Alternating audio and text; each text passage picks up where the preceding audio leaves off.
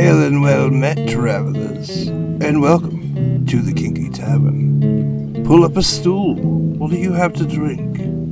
Here, we're going to talk about different aspects of kink, leather, the BDSM community, relationships within it, and so much more. All opinions voiced in this podcast are just that opinions, and they should not be taken as fact or medical advice. Thanks for tuning in. We hope you enjoy. Exciting announcement. Guess what, guys? We have merch. We all came up with some awesome ideas. M designed them, and Allen set up our store. We have the classic Kinky Tavern logo as well as some clever and funny sayings from our podcast or just from our little weird brains. Our designs are available in shirts up to 5X. Now, to get a 5X, you have to go to men's and classic, but there are 5Xs, which I'm excited about. We also have hoodies, tapestries, stickers, blankets, mugs, zip pouches, face masks, and more. So check it out. All proceeds go to our education fund, which helps all of us go to cons, go to classes, travel to cons, etc. So anything that you get will be helping us educate ourselves further to bring you more education on the podcast. If you would like to support us or follow us, we are on Patreon at The Kinky Tavern, FetLife, Twitter, and Instagram, all at The Kinky Tavern. I'm also personally on FetLife at mdizzy, E M D I Z Z Y. Please do not friend me on that account. You can definitely follow me and you can friend the Kinky Tavern, but please don't friend me on that one. That's for people I know. I'm also on TikTok at Mix Dizzy Soul. M X D I Z Z Y S O U L, and on Twitter at Daddy's Dizzy Soul, D A D D Y S D I Z Z Y S O U L, and all of those will be linked down below. Yes. And you can also find me on TikTok. Yes, I have a TikTok. I'm never on it, but you can send me stuff at uh, pup underscore merlin underscore rekkr, R E K K R. That is also my FetLife. You can follow me there or message me or whatever.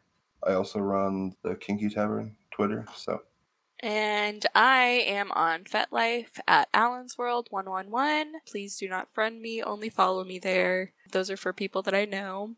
On Instagram, Lord Allen Vydra, that would be L O R D A L L E N V Y D R A. Twitter at Lord Allen 111. And TikTok, Allen's World 111.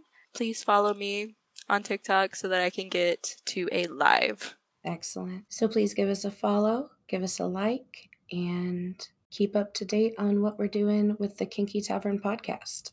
The content that we discuss will likely be explicit. Listener discretion is advised. Hi, I'm Mx Dizzy, and I'm Pup Rekkr. And I'm Allen. and today we are sitting with the lovely Lady Veronika, aka Vero. Welcome. What can you tell us about yourself before we get started? Of course. Uh, hi, I am Lady Veronika Kestrel, and I have been in the lifestyle for 15 years. Started out in Denver, moved out to Los Angeles in 2018. And uh, since 2021, I have been a professional dominatrix uh, working at the Los Angeles Sanctuary Studios under Mistress Cyan. Fantastic. I love the community over there in LA. The not the community, that's not what I want to say. Oh, you don't like the The community? See. well, I don't know about the community.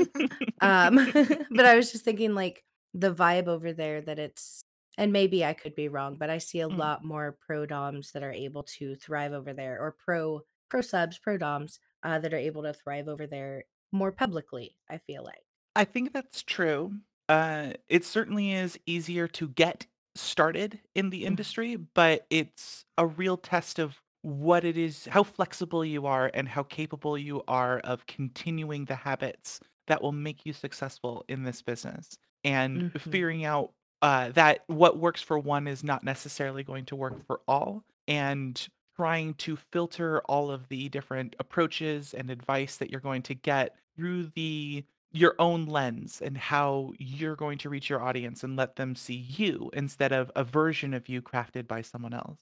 Oh, yeah, absolutely. I'm sure there's a ton of competition and you've got to you can't just pick a uh gosh, my brain is failing me. You can't just pick like a niche and go with it. You've really got to be yourself and sell yourself like eh, as a person, you know? I think Uh, that's I I would awesome. agree and disagree. Mhm. Um, you do wanna make sure that you have a few niches that you can sustain, that m bring Mhm. you joy, and that you can connect with your audience in an authentic way. Um, mine, uh, seems to be kink education. You know, you've eh, most of you have found me through my TikTok videos. Yes. And so, uh, I'm known for overthinking this, uh, quite a lot, and, uh, which is great, and I love it. I like the exposure that I've gotten. Um, and I originally had created my my Kink Talk channel in order to facilitate growing my business, but that Mm. ended up being the most widely spread and successful part of my business. And so it's like I said, filtering the feedback that you get and the, the advice you get through how people see you and what is really connecting with your audience. And uh, through that, I've been able to create the Discord server that I've got that I can Mhm. connect with my audience directly and give them the content that they're actually looking for. Um, which falls down into a few niches, but just going in saying I'm gonna be a big goth mommy dom right at the beginning Mhm. you might not work as one. I mean, uh, but when you figure out what you do that really sets the fire inside your clients, uh, you know, sets it alight, that is what you're going to end up needing to do more often. Um, but you can branch out into so many things. Uh, one of the local dominants out here uh, is a friend of mine, uh, Starry Yumi. Mhm. Uh, she does all different kinds of fetishes. I don't know how I can keep up with her. She's constantly exploring new and different ways of just hitting these small niche fetishes and putting out such a broad spectrum of content that it's incredible how how flexible she is. And that's not really me because Mhm. I uh, she can do it and it all looks authentic and fun. If I was trying to get into these really obscure things, I wouldn't know what I'm doing. So I know where where I can connect with my audience and where I can't. And so no, I wouldn't say you could just pick a niche and run with it, Right. but there is a sort of give and take between you and your audience and and, and what falls enough within your skill set and what you can learn that you can authentically deliver it to an audience that is looking for that. And it was a very So, wordy response.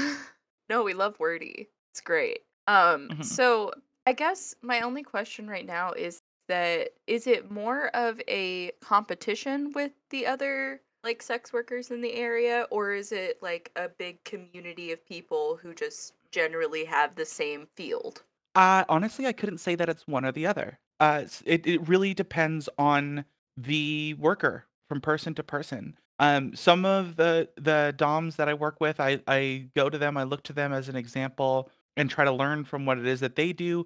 And I, I'll ask them, and they'll they're not going to give away their secrets. They're very close guarded with all of their things. They're not going to want to spread around what it is that they know or how they do it. Mhm. They don't have time for you. Um, Mhm. and obviously, I'm not going to name any names on this. And some of them Right. so some of them are more than happy to work with everyone and want to share the love and bring people in and mutual exposure being what it is. And Mhm.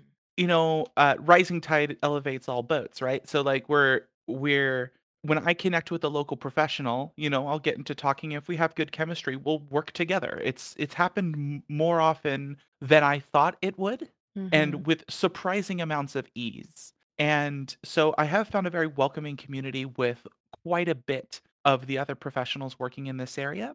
And That's but I've also found ones that don't. And so it depends from person to person and eh, are you able to make friends and talk to people just like any other part of the lifestyle or any other part of your life? That's true. That's very true. Networking and just keeping a decent reputation and finding the people who are willing to share those things. And, you know, like on one hand, I kind of get it being close guarded with your secrets. You worked hard for that. Mhm. But as you said, you know, if we help the community, like you said, rising tides raises all ships. Is that what you said? Yeah. That's a great, that's an awesome, I've never heard that uh, colloquialism or phrase. That's awesome.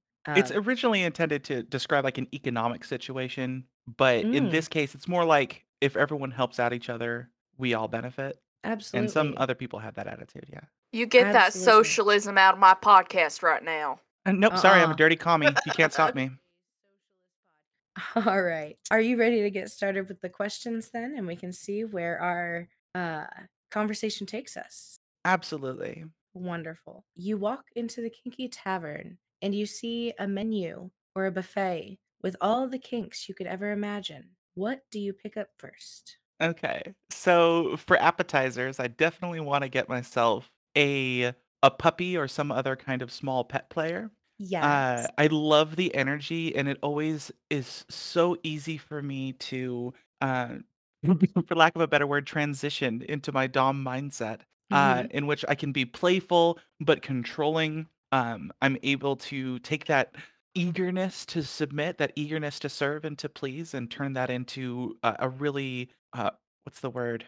Uh, symbiotic energy within a Mm, scene and so that we're both kind of the more that I give to them, the s- more submissive they get, and the more energy I get back, and it's able to build me up. And it's it's an energizing scene. I find that it's I always feel great coming out of like pet play scenes, and I didn't even know I liked pet play until I was with uh, my last partner, and uh, and yeah, she's great. She's a little puppy fox type person.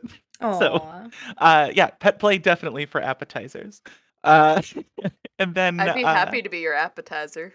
Oh, yeah. I mean, you do look rather appetizing, but, you know. Uh, like you said, cult leader. Um, the for for uh for the main course, I'd be looking to do impact play um as a warm up with uh my my paddles and crops and bare hand spanking into a sensation play with sensory isolation. I like to use blindfolds, gags, and I even have a pair of high quality shooting range style ear muffs to isolate the hearing. And if I'm really neat. feeling crazy, if I'm really feeling crazy, I would do uh, insert into the ear foam type ear uh, earplugs, uh, and put a, a my Russian style dog face gas mask over that, Oh, and with the latex circular cutouts to place over the eye holes. So you're completely yes. isolated, and any noise you make is just being transmitted through the skeletal structure of your own face into your own ears. So you're totally isolated. I would put a soft pair of socks in each one of your hands and then cover them with soft gloves. So it takes away your sensation of touch. And into the air breathing, uh, the air breathing opening, I would put a sprig of lavender to remove Mm, your ability to smell anything besides that. So totally isolating your senses, and then from there, it's uh, it's my claws. It's uh, will be various kinds of claw tools, my Wartenberg pinwheels, soft rabbit furs that I've got, uh, my abrasive uh, dish scouring plastic brushes to to really get that redness, that beautiful colors of redness out in your mhm. skin. Just absolutely set your senses on fire and keep you completely off balance. I'd play hot and cold, um, a little bit of fire play, um, just for like maybe a little bit of cupping, but also just the the uh, the hair mousse trick when you uh, when you set the mousse on someone in, in little patterns and light one end. Mhm. Um, I uh, play with ice cubes, probably a little bit of paraffin wax to isolate a, uh, a an ice cube on the stomach cut it open and let it feel like they're leaking down themselves and Ooh. um so play with the sensation play an awful lot and then after I've driven them completely into space um pick them up put them up on a cross and then we're going to go into my favorite my six point flogging and my bullwhip technique sensual bullwhip um Mm, just to get them driven straight into another dimension um and then of course aftercare for dessert love that. All I'm That saying is is that I would pay so much for that. Well, my rate is 300 an hour as of current recording. God damn it! Uh, I wish I could afford that. And that would take at least a few. I mean, yeah. I- can I get a credit card with no limit, please? We it sounds like we actually have very similar favorite dominant activities. Oh I yeah. just can't do all of that in one scene, unfortunately, because I am the broken. See, yeah, yeah. Uh, physical limitations notwithstanding, uh, one thing that really uh, struck me when I moved from Denver out here was not so much the cultural difference, but the expectations of what's going to happen within a scene, like what, how long a scene is meant to be. hmm When I, uh, first started going to the Denver Sanctuary, which is run by, uh, Christine Wengelwick, she's amazing, she's such a nice lady. Um, it doubles as a dangerous theater where I've performed several times. Um, when I started going out there, uh, I idolized the experience dominance that I saw. And Mhm. these were people that really, really took their time. The majority of them in like their 50s and 60s. These are not impatient people. These are people who spread a scene out over like the entirety of a night. It was Mm. not uncommon to see people doing three hour, four hour scenes. And so they would be very slow warm ups and constantly mixing it up between sensation play and impact play. Um, the pain would be doled out frequently throughout just to keep that nice meditative state and extend it out for as long as possible. You'd see people taking water breaks, snack breaks, even sometimes, and just like moving the scene out into the social areas to talk, back into the dungeon. Like these were a whole night that you spent at the dungeon doing dungeon shit together. Um, that's what I initially expected when I started doing my scenes. And then when I moved out to LA, it's far more I would I don't want to say bite size, but it's a smaller, more compact scene. You're expected to accomplish everything that you would want to do in a scene within an hour. And for me, that's so fast. Like to to I, I like to take my time and Mhm. and sensually guide someone down into that nice meditative subspace. Whereas, you know, we we have no time to to to waste in an hour long scene that also needs to accommodate for aftercare and also needs to accommodate for various stoppages, yellow calls, adjustments, you know, monitoring joint pain and things like that. It's so Mhm. much to cram into such a small amount of space. And that's just relatively. For anyone who really enjoys one hour scenes, understand that's not me knocking on your style at Right. all. I think that it's very efficient and you can do a lot of stuff with a lot of people and or keep a scene very very focused. Mhm. Um it's just not what I was conditioned, I guess, or trained to expect. And so it took a lot of adjustment for me. Um so when I say like this is what I would order if I had you know if I was if I was queen of the world and could do whatever I wanted, uh yeah, that's that's what I would do. I'd spread it out over the course of an entire evening at the dungeon. I'd be there with one person and that person would be my subject for the entire night and I would be making sure that they have the night of their lives Mhm. because that's fun to me. You know, I want to give them something they're going to go and talk about for ages, you know, not just one more session of flogging, which I mean, I'm I'm happy to do, but I I don't know. Yeah, if I can spread it out over a long enough time, I can I feel like I can leave my real own personal signature on it. Yeah. I mean, each type of scene has its own pros and cons, and each Mhm. person has its own connection to each type. So, yeah, that's definitely understandable. Yeah, And both Yeah, types are valid. I feel absolutely. like a lot of people don't do that balance thing that you were talking about. They just either go like one or the other. And with my experience in like doing stuff with Mx Dizzy and Rekkr, it's like we plan out a few things that we do. Like we start off with impact and then we go into the soft sensual stuff afterwards for like kind of a like a come down slash come up depending on what we're doing. Um but it's I wish that more people did the balance thing because I feel like a lot more people would be more keen to going to a dungeon if they knew that they were going in to do multiple things and not just one after the other. Sure. Does that make sense? But that comes down to people that does come down to people needing to um communicate what it is that they want to do, to to pre-negotiate scenes. Um, and to establish a good rapport with someone outside the dungeon before they go, which is why in every podcast that I've been on that's asked, hey, what would you be advise me to do? Because I'm like, your first thing should not be a dungeon party. Go to Munches, meet people, talk with them. And even with people that I've negotiated with several times in the past, if I'm gonna go and do a long scene or a particularly intense scene, I start from the basics. We go all the way back to the math rubric and we fill out a whole fresh worksheet so that I know everything going in. Because if I'm going to go that intense or that long, I want to make sure that anything that's changed since the last time we played or anything that I may have forgotten, that I've got it right there, present, and accounted for. Um, but if you're if you're wondering how a scene would get extended out that far without just purposefully being slow, imagine like if a shibari scene wasn't just a shibari scene. Like if you're trying to incorporate rope into another scene, don't plan for only an hour because the intricate rope work on its own is going to take you a pretty decently long time. And if you're going to try multiple poses and multiple you know styles of play within those poses, you're going to need to take a lot of time.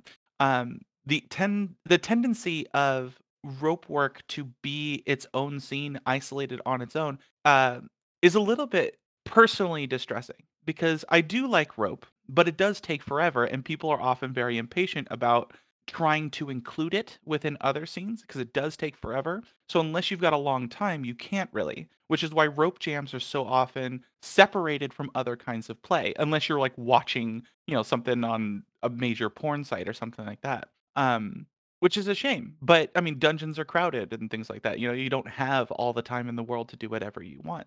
Um, Right. but I think that the more you integrate different styles of play that connect with you and with someone that you have good play chemistry with, you can definitely stretch it out and be patient with your scenes and hmm kind of slow burn it up to where you want it to be. Absolutely. I know that, Mhm. like, when we go to dungeons, a lot of times we will do those shorter, um, quicker scenes where it's maybe just one or two types of, you know, like maybe impact and sensory Sure. deprivation or something like that. Um, but like at home, we chill on the bed and play around with one another and get out toys and like it just it's a very slow thing and if i need because i have disability and i'm uh, in chronic pain and if I need to Mhm. sit and smoke or if I need to take my meds, I can do that. And especially because I typically have a couple of people in the room, I am able to maybe boss one of them around on what they're doing to the other one. And that's really fun too. So, yes, I love that so much. And I think that balance is key in the different types of play you can access you can access. I totally agree. I Yeah, I totally think agree. that like both of us being um disabled is like a huge part of the way that our scenes move.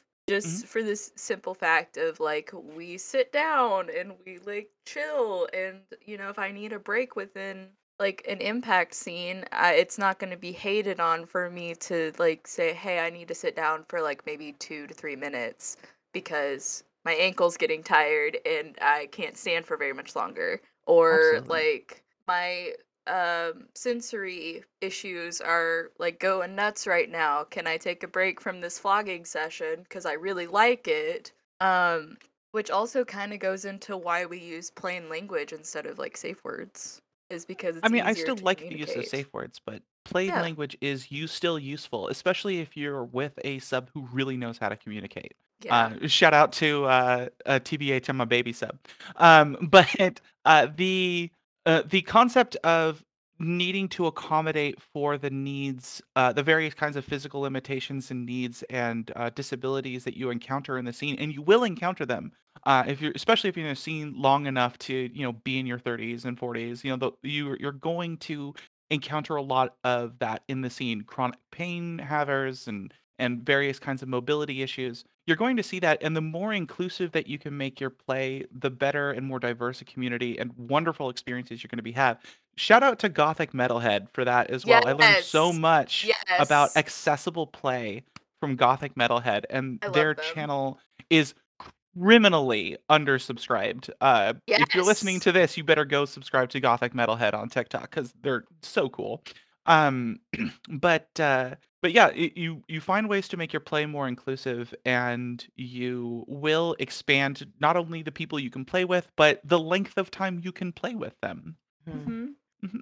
And you'll I expand like your that. community because hmm there are a lot of people that feel that the community is inaccessible. And unfortunately, that is not just a feeling in a lot of places, that is Yes. fact. hmm Um, and if you can make your spaces accessible, and we only have digital spaces right now, and I'm not sure that we'll ever not have just digital spaces, but they are accessible to anyone who wants to come. We have disabled uh, classes on disability constantly because the three of us have neurodivergence and disability and stuff like that and it just alters the makeup of your community in a really fantastic way Totally agree. so Um, yeah I, I I fully agree, and your reputation will do you s- wonders by doing that. You know, if people hmm recognize you specifically as a safe person, and you know, if, if they feel like they can come to you and you're going to accept them regardless of who you are, you again, your reputation is everything in this in this lifestyle. Um, and if you start to get recognized as a safe person, you, the possibilities for your future expand rapidly. And I mean, so even if you need to do it for selfish reasons, there's a selfish reason. But, right you know, Do you You'll be need a you'll make selfish people reason to be a good happy. person? I, I don't think that being a good person is entirely an unselfish act. You know, you want to get around That's with the true. people around you because you, it brings joy to your life. And I don't Mhm. necessarily think that acting selfishly in that sense is a negative or or harmful thing. One of the Right. hardest lessons that I've learned in the last 10 years is that you can be selfish and if you try to live your entire life uh, selflessly in every aspect, there's going to be nothing more of you to give. Um, Mhm. so yeah, you can absolutely ha- have some self-interest. You know, that's your survival instinct taking care of you, and it will help you pursue joy. And if you follow that joy and you spread it to others, you, you really are not going to be able to go wrong there. Just, you know, be Yeah. careful, you know, what you do. Absolutely agree. Mm. Totally agree. All right, Sorry, I wanna should probably ask the next? next question. Wait, Oh, I was. who's going next? I thought I was supposed to I- go next. Oh, I can or you can, doesn't matter. Okay, uh, rock, paper, scissors for it? okay. Okay, ready? One, two, three, shoot. Oh, f- uh, you cheated. You fucking cheated. No, there's a delay. There's a delay. Honestly, he had the There's a scissors up delay. far before your scissors came yeah, up on you're the. one, two, three, and then your hand. Oh. So. Okay, ready? One, two, three, go. Okay, fuck, you get to read it. okay. so, uh, what do people misunderstand about you the most? Uh, okay. So, um, all right. So, shout out to my audience because none of them have this attitude about me at all. Um, but in terms of people approaching me for business, the things that people tend to misunderstand about me the most is that I have no interest at all whatsoever in uh, showing you my genitals, like at Mhm. all. right. Uh, I know this won't come as a huge surprise to the, my fellow trans sisters, um, but uh, the uh, I, I don't like it. I don't like being um, I don't like being objectified in that way um, Right. and being approached. I'm like a whole person. Uh, and you'll see me if you were able to watch me in my downtime at the sanctuary. If I'm not posting online and running my business, I am out on the main floor practicing my six point, practicing my bullwhip technique to make sure that it's like an angel's kiss when I want it to be, like super soft and sensual. I am constantly drilling my skills and mastering my techniques because that's what I want to show off.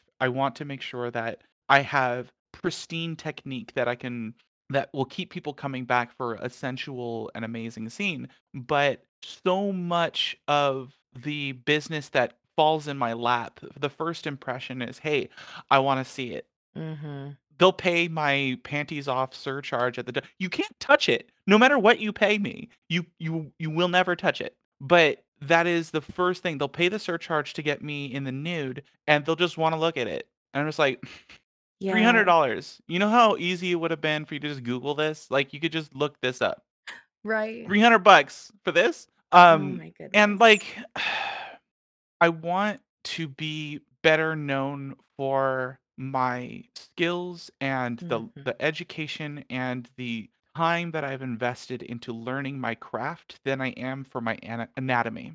Absolutely. And I know my audience, I'm just preaching to the choir here. All of them know this, know this well enough. Um, but this seems to be the the key thing that gets me uh, business, that gets me exposure. It seems to be a, uh, one of the driving reasons why people approach me for mutual, uh, like collaborative work and shoots. Um, is just because oh, I don't have any trans pre-op trans girl tran- uh, content. Let's let's make some of that. And Mm-hmm. arguably yeah it's a niche that i that works for me and sometimes you have to follow your niche but uh it's it's certainly fair. something that i i don't want to be a long-term and prominent part of my brand or image because that's Right. not what i've concentrated on it's certainly not what i enjoy um and so if they would Yeah. just if they would just ask or if they just look and see what it is that i have to offer Mhm. um I feel like they'd see a lot more and have a much better time. And uh, along those same lines, I don't actually have any interest in making in, in doing a feminization scene where I then treat you like shit for being a man who dares to look feminine. I've Mm-hmm. I have no actual interest in it. A hundred percent of the time, if I'm doing that in a scene, it's just because you paid me to. I am a hundred percent acting. I, I it is not something that I feel like doing. It's not something that I would authentically be able to deliver. Right. And let me let me do a feminization scene in which I tell you you're pretty. Let me do that. Let me Mhm. build you up. Let me call you cute. Let me do those kind of things. Um, because Yes. I don't actually like tearing people down. You know, I'll Mhm. I'll I'll do some shit talking during any scene, but it's all tongue in cheek, and I do it with a smirk on my face. You know, Mhm. I'm I'm there to to tease you. I'm not there to actually make you feel like garbage. Um, but so much of of my scene is trying to reinforce these these really toxic stereotypes about people who are uh, assigned men at birth Mhm. uh, being made to feel guilty or alien or ugly for wanting to embody a different uh, characterization and visualization of themselves. And Right. it's not it's not where I want to be. It's not what I want to be known for.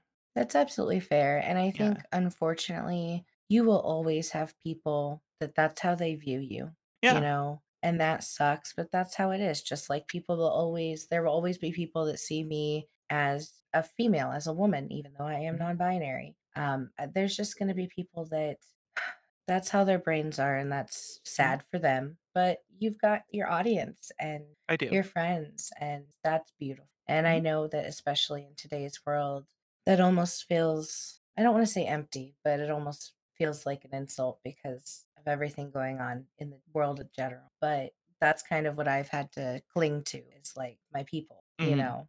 Look, it, uh, for any of my fans watch uh, listening to this, just know that if travel was free, I'd work for you guys exclusively. Like, I know that why you come to me is is for the exact things that I want to put out, and I would absolutely do that if travel was free, hundred percent. Uh, or I'd, I'd make you come to me, obviously, but Right. Uh, but but yeah, I'd I'd work for you exclusively, um, because it seems like the people who have connected with me through my education platforms, through my server, um, and through that kinds of content, uh, they they understand and they're it, they're energized by the kinds of things that I put out. Yeah, that's Mm. fantastic. I would agree. Your uh your videos are very energizing. Your Mhm. presence is energizing. Aw. And um I was actually having a pretty bad pain day today, but you made my day better. Aw, thank you. Yeah, of course. What are your biggest turn ons? My biggest turn ons is when some well, my biggest turn on period is when someone is able to tell me something something insightful about myself that I don't hear. When someone is able to get me off balance like that. I'll hear something uh like I get compliments on the same few things all the time. Like people like the way my eyes look and it, yes, it's wonderful to hear that. People like uh, some people like my voice, and yes, it's wonderful to hear. But someone will say something insightful after like paying attention to me and watching my behavior and the way that I speak or the what makes me blush. And when they can get me off balance by offering up an observation that is not a piece of information that I volunteered to them, that will 100% uh, catch me off guard. And I am so turned on by someone when they're able to do that. I know, very basic, but paying attention is just The bar is it's on so the floor. fucking hot. I wouldn't say that the bar is on the floor because I I mean it's not so much that like people will listen and they'll retain information, but I have a lot of observations made about me as a person who is out there on the internet and is constantly being observed. I have a lot of observations made about me all the time, both to my face and just in comment sections. But when someone can tell me something that I didn't know, or they just watch me closely in order to know when I'm off my guard, it's it's amazing. Or when someone demonstrates to me that they ha- thought about me when I wasn't in their immediate peripheral, you know, that I infect their thoughts and they are common and they're thinking about me even when I'm nowhere near them. That is a huge compliment and I love it. I really do. And that's that really is my biggest turn on. You're giving me motivation now. Oh. Yeah. Uh, make Vero blush by complimenting them, of course. Like Look, people like it. They they make fun of me when I when they're able to make me blush, and but I like it. I I, I think it's hilarious and and cute. And that's one of my favorite sadistic things to do is to compliment you so much that you start blushing. Is great. but it has to be shit I don't hear all the time. You got to be insightful yeah. about it. Mhm. As Allen, sorry. What's up? I thought we were muted. I was going to ask if you had asked your question yet.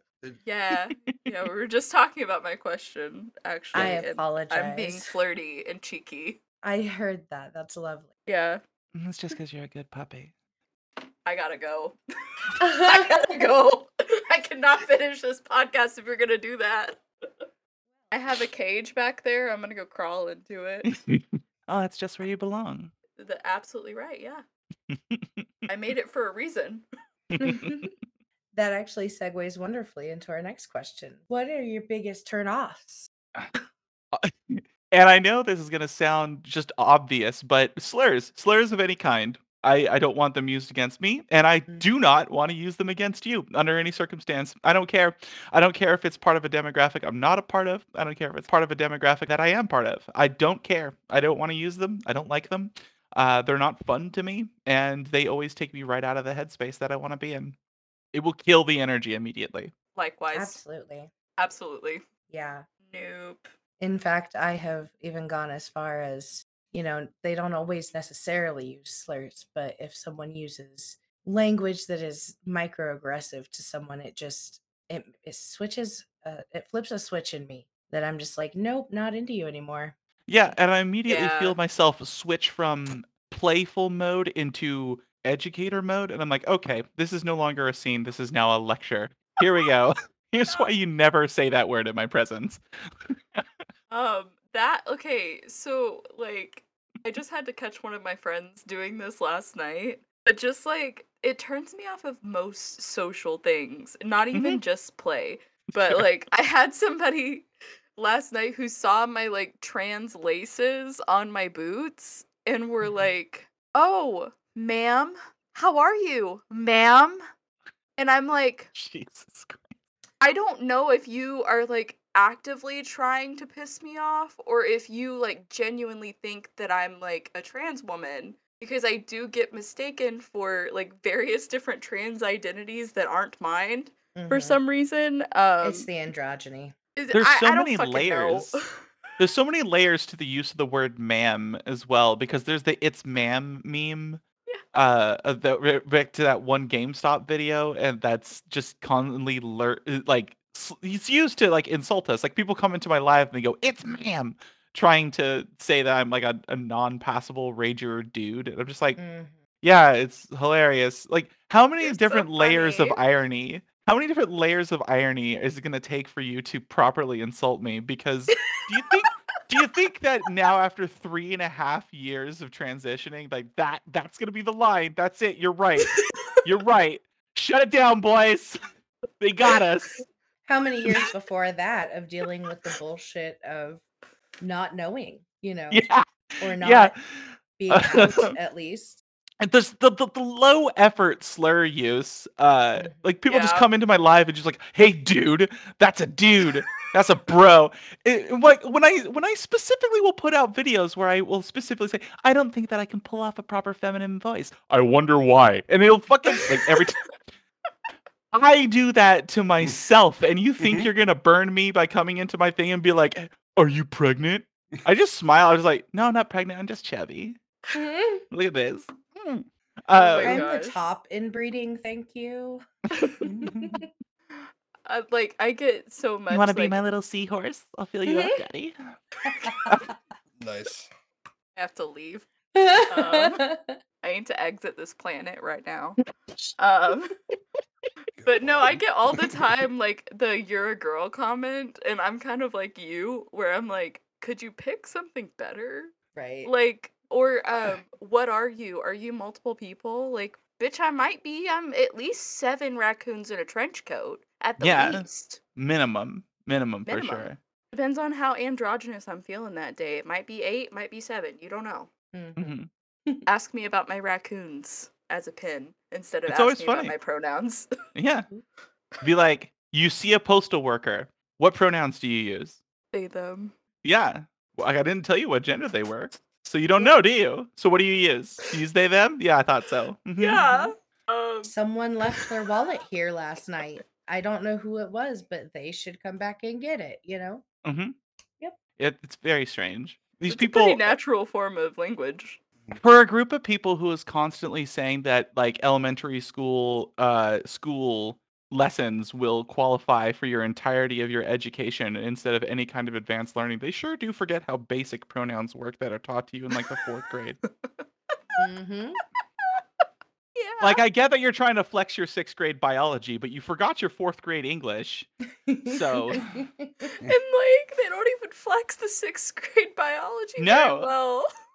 they don't I remember do not. learning about multiple chromosomes that are Mhm. not just XX and XY. Like I remember learning about PCOS and like knowing that that was uh, like a chromosomal difference. right Mm-hmm. And like technically people who have PCOS are intersex. hmm Which hi, that's me. yeah Mhm. Technically too. I'm intersex. Yeah, Yeah. I just found that out last week, actually. Thanks, Allen. So that's been interesting Last thought week. process to go through. Yeah. Yeah, But the issue- last I thought we've been over this. the issue of intersex acceptance has been always a very important one to me, uh, especially in the last couple of years, because Mhm. people who are important to me uh, are intersex, and just listening to their stories of how their minds and bodies were altered at such a young age Yeah. blows me away in just the levels of cruelty and just ignorance that are thrust upon them um, to force them into an identity that ends up not being correct and not being how not doesn't not feeling right alienating you from your own body um Mhm. and watching that up close has i mean i i never didn't accept intersex people but Right. watching it up close is is profound in how much it will make that issue um incredibly present and important uh just you know for the the the whole idea of proximity to you like i'm not intersex but I have such close people to me that are and it it brings the whole thing into light where even like trans advocates who will say, "Oh no, we shouldn't use the you know intersex identity thing as an argument because it's such a vanishingly small thing." I'm like, to you, to you, it's vanishingly small. People I love are intersex. This is immediately present. This is important, and we can't just write this off as a factor in this argument. Mm-hmm. Um, so like it, it, it became that for me, uh, to the point where, because I used to think, oh yeah, you know, it's a vanishingly small genetic thing. I don't know how strong of an argument that really makes in our favor, but now I'm like, no, no, no, look, case study right here. This is this is very important, and we should not write this off because it's like medically, it's like the front line of this fight, honestly and it's Mm-hmm. it is it is the linchpin that holds this whole enforcement medical enforcement of the gender binary together uh and it's disgusting and it's cruel. Um people are already carving out in all these anti-trans legislations that are being I know, I know this isn't a political podcast but in all these anti-trans No, legislations that are being passed throughout the country right now um each one of these in the states that are are are forcing people to detransition, they're creating in these bills carve outs that will allow people to forcibly transition their intersex kids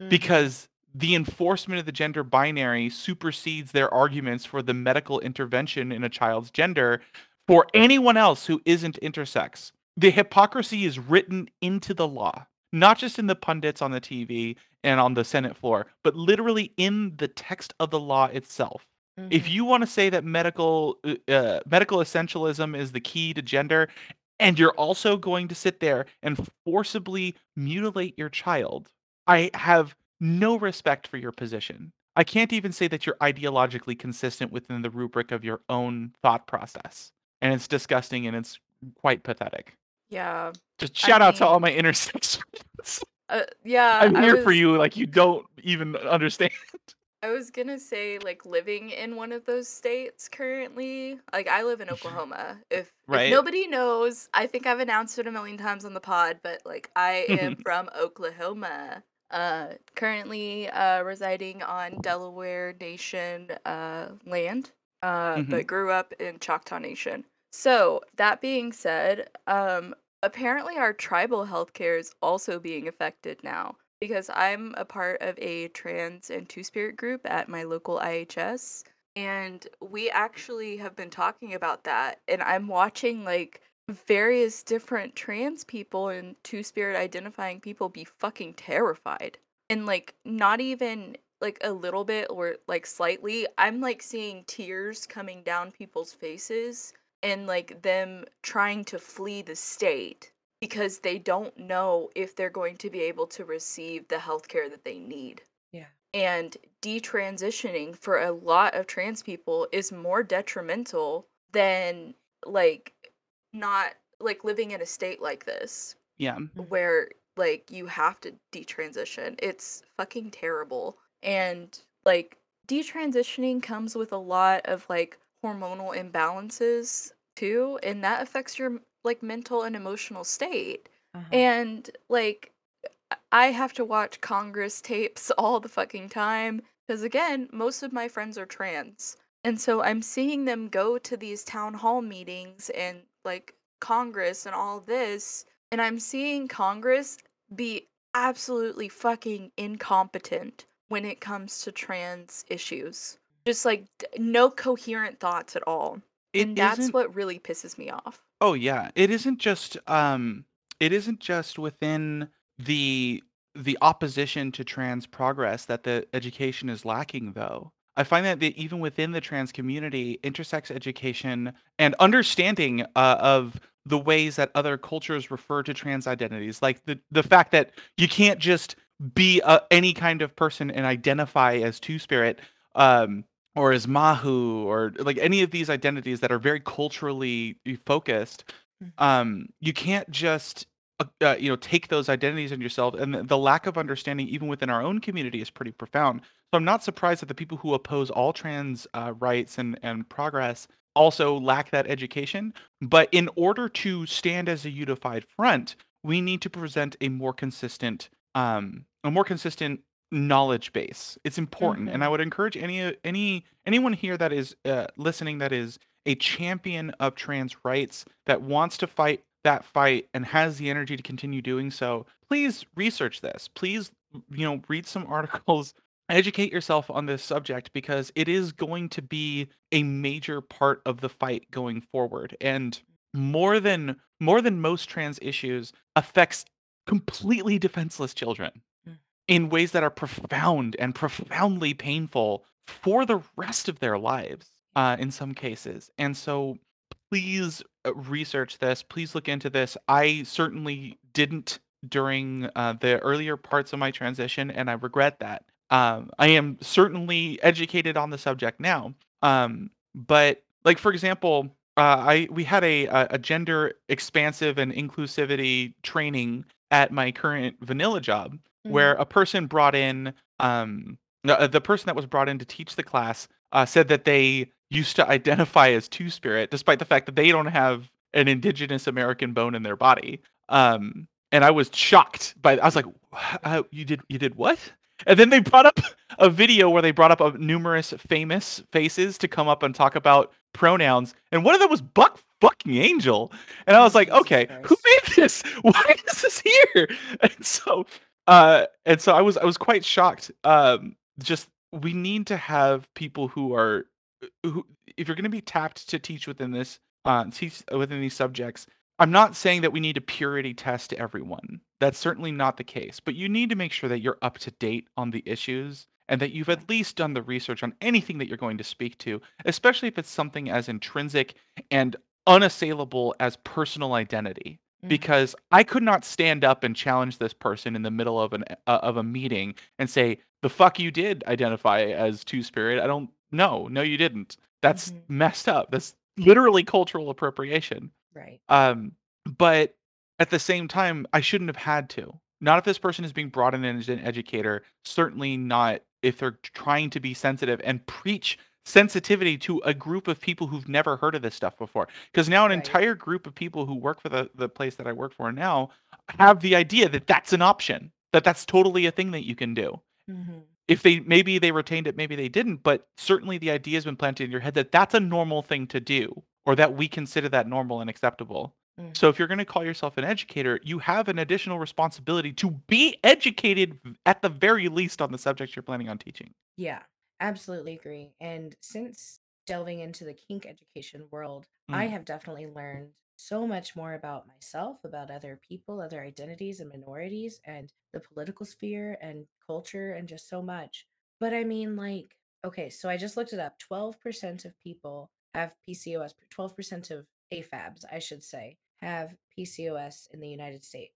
hmm And I didn't know, being a kink educator for over a year now and being in the kink community for eight, I didn't know that that was an intersex identity until last week. This education needs to be spread more. And the miseducation, unfortunately, people are not going to accept corrections, but, you know, that needs to be stamped out somehow. Yeah, I totally agree. agree. And as an indigenous person, I just want to say that no, it is not okay if you identify as two spirit and you don't have any indigenous bones in your body and you're also not educating about what that means. I don't I- mind if somebody who is white, uh, or at least white passing, identifies as two spirit, as long as you are also educating about MMIWG, um, every child, all things like that. Um, our reservations don't have air conditioning sometimes. Mhm. So like if you're Yeah. talking about stuff like that, I'm kind of like, okay, okay, I I won't say anything about you kind of sort of appropriating this identity. But have some gumption, please. I am. I do have an indigenous bone in my body. I have several, uh, but I still don't because wrong tribe. Mhm. Oh yeah. Wait, what tribe are you? Yaqui. Oh, very nice. I've never Mhm. met somebody who's Yaqui. Okay. hmm Well, Uh, we were we were sort of uh our our our our background is sort of uh, blended with the Mayo. Like they're they're it's Mexican identity is uh, indigenous identity in California is really kind of mess, messy. Um, Yeah. like we uh, we're we're united under several banners. Uh, you know the the nation of Aztlan and things like that. And so my background is it's difficult to parse out exactly where that was deliberately done to us. Um, so when uh, I talked to the the members of my family who are who really do treasure their our indigenous background, they just say we're Mayo Yaqui, and closer to Yaqui than Mayo, but yeah, Mayo Yaqui. It's it's messy. It's real messy. We were colonized like hell. Weren't we all? Mm-hmm. Um, yeah. So my indigenous heritage is like kind of mud muddy as well. It's like um so I'm registered as Choctaw. Um, but my so I'm a quarter Choctaw, but also my mom has indigenous ancestry through her grandmother Mm. and then also she is Jewish. Um, so like I have a lot of muddy genes. uh, but the one that I've always known is that I am indigenous. Um, that's always been a thing for me. I've literally never seen a doctor outside of tribal services before, like not too long ago. Um, which also I just want to say that regular doctors are fucking weird. And I'm also raw dogging this day with no Adderall. So, um, excuse me if I get a little bit off topic. I get it. I'm on my third cup of coffee myself. Yeah, I had a Red Bull to like try and sustain a little bit of what I have. um, but yeah, no, like I think most indigenous heritage is like muddy in some way. I, I want to get away from saying muddy. It is it is muddled. It is Muddled. Thank you. It is Thank it is you. more opaque to try and sort out exactly Mhm. where you come from. Yeah, um, no, I totally but it's there. agree. That is unfortunately by design. The Yeah, it is. colonizers did that entirely purpose. Yeah. Uh, we had Mhm. some indigenous uh, folks come out to the Samhain celebration last year at the Dragon and the Rose, which is my local um, my local pagan store um, that they do rituals and it's the focus of the local community. Mm-hmm. So at the Samhain ritual, there were uh, some indigenous folks, and they sat at my table, and we got to talking, and they were talking about the uh, the most recent powwow that they went to. Um, and uh, and I said, you know, the last time I went to one of those, I think it was like 18, so it's been a very long time, almost half my life ago. And I said, I feel I feel out of place because I don't know enough. I didn't research enough about my my background. I wasn't taught how to do this. I feel like I'd be invading this space because I don't I don't look the part, I don't act the part, and I certainly don't know anything here. And I, I don't want to come in and feel out of place and be disruptive or be anything to trying to make something uncomfortable. And she looks in my face and she drops her voice and goes, the land will remember you. And I was like blown away. I was like, I fucking love that. that's so cool. That was the nicest thing that I needed. That's exactly the right thing to say. Uh, because it's like, oh wow. I don't think I've ever publicly talked about my indigenous heritage, but yeah. Oh well, thank you Yeah. for sharing it with us. Yeah. think I guess it's I one bring of that out in things people. that- yeah. I mean, I am Mexican. Like we've all got it. We've all got a little bit of it. Yeah. Um, but yeah, yeah. Well, Where are we? do we want to continue with the questions or do I we I want to talk about trans activism? Listen, it's your podcast. I'm not in a rush to get anywhere, and we're already well past an hour. Uh, but I'm not in. I'm not in a hurry, so I'm. Okay. I'm Okay. Here. I'm here. And not in a hurry we remained, as we do have almost another hour of footage to go through and edit. So we are going to end this episode here and have another episode out of this wonderful, fabulous, informative, insightful conversation with Lady Veronika Kestrel. Once again, thank you so much. And now, Daddy, could you lead us out with a daddy joke? Yeah, I can do that. Can you? I can. Are you sure? I always do. Okay. It's kind of like a requirement now. It, it it really is. And you are, if nothing, you are stable in that aspect. Yeah, that that's the that's the one thing I'm stable in. That's not how I meant that, but that's how it came out. If nothing else, you do the daddy joke. yes, that's, what I'm here for. That is not how I meant it. I'm sorry. It's the only thing I'm here for. Anyway. Who's the himbo here? All right, Daddy, would you please lead us out with your wonderful, amazing daddy joke? yes, I will. So I met a furry dominatrix the other day, Nuh and they had an amazing sound system. hmm Yeah. You wouldn't believe how many subwoofers they had.